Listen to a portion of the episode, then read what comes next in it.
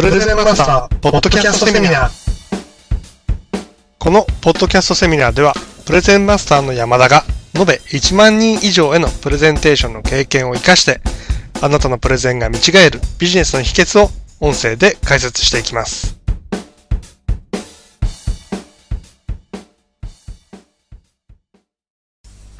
こんにちは。プレゼンマスターの山田です。今回はプレゼンの相手を深く理解する手法、これに関して解説します。まあ、プレゼンの相手、これに関して深く理解していないと、当然効果的なプレゼンテーションというのは行えわけ、行えないわけですから、まあ、非常に重要になってくるわけなんですね。で、例えば、次回のプレゼンテーションが、特定のお客様に対して自社の新製品を紹介する。こういったプレゼンをする。これを例にとってご説明したいと思います。まあ、よくありがちなのはですね、自社の製品、これを中心に考えてしまって、今度出た新しい製品はこういったところが今までと違います。こういった特徴がありますので、こういったメリットがあります。こういうふうに自分の新製品、自社の新製品のことを中心に考えて、それを中心にお話ししてしまう。こういったプレゼンテーションが非常に多いんですね。で、それだとまあ、簡単に言うと相手の心に響かないわけなんですね。まあ、あの、そりゃ、君んとこの新製品はそうだろうけれども、まあ、うちの実情に合ってないであるとか、うちの状況分かってるの？こんな風に思われてしまいます。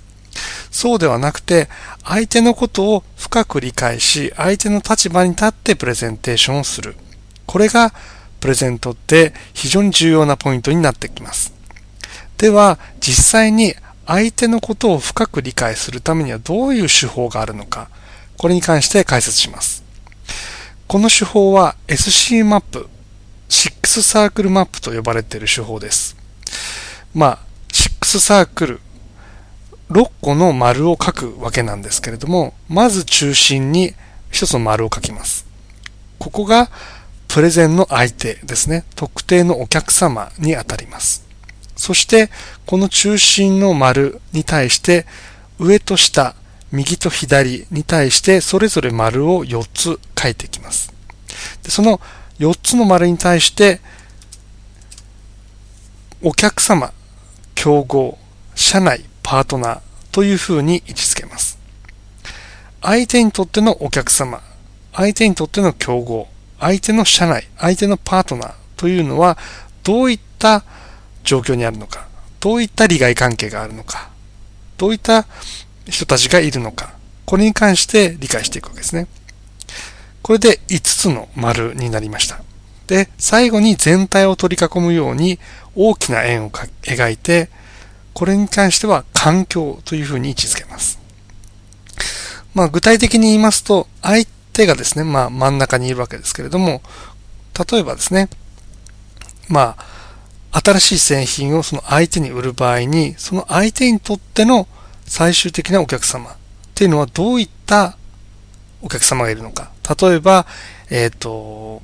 一般的な消費者なのか、個人消費者なのか、それとも企業なのか、それとも企業であれば、えー、大企業なのか、中小企業なのか、地域はどどういったところがメインなのか、関東がメインなのか、全国がメインなのか、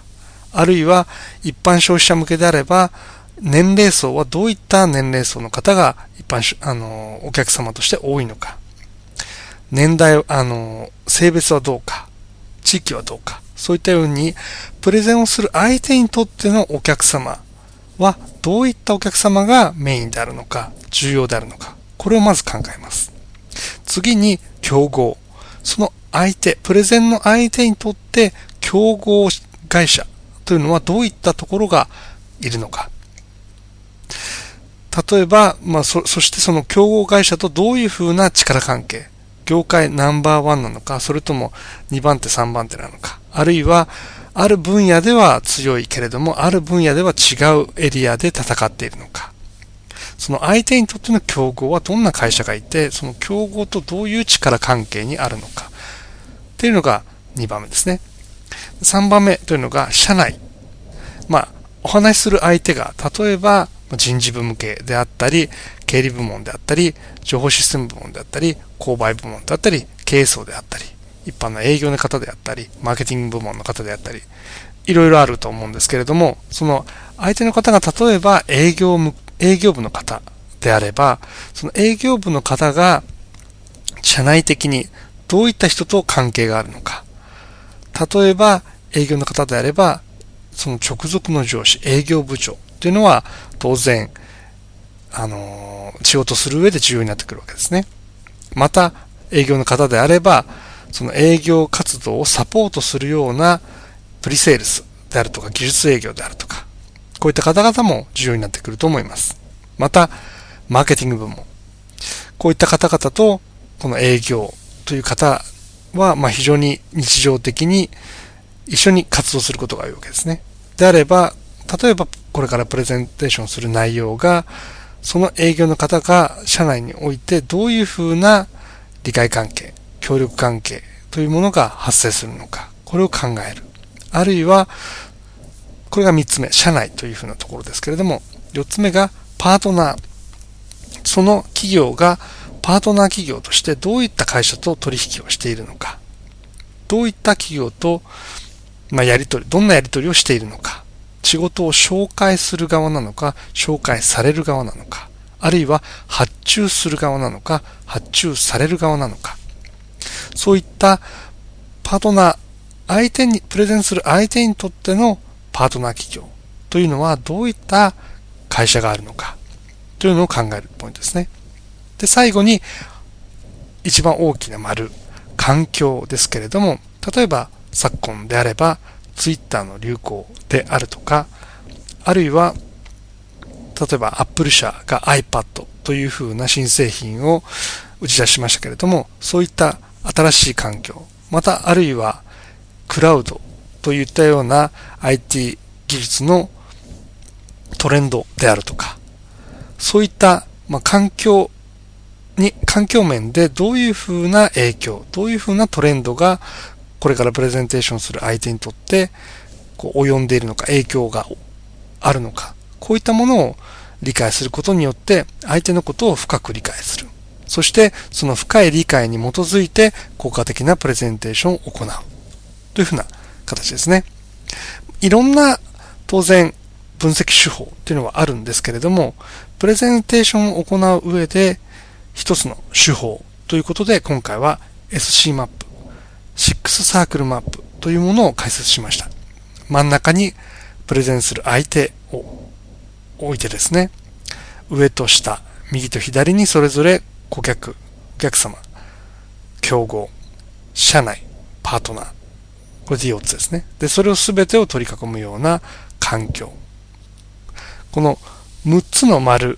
6サークルマップを利用すると、非常にプレゼンテーションをする相手というものを深く理解することができます。あなたもこの方法で、ぜひ、今、次回、プレゼンする相手のことを深く理解してくださいね。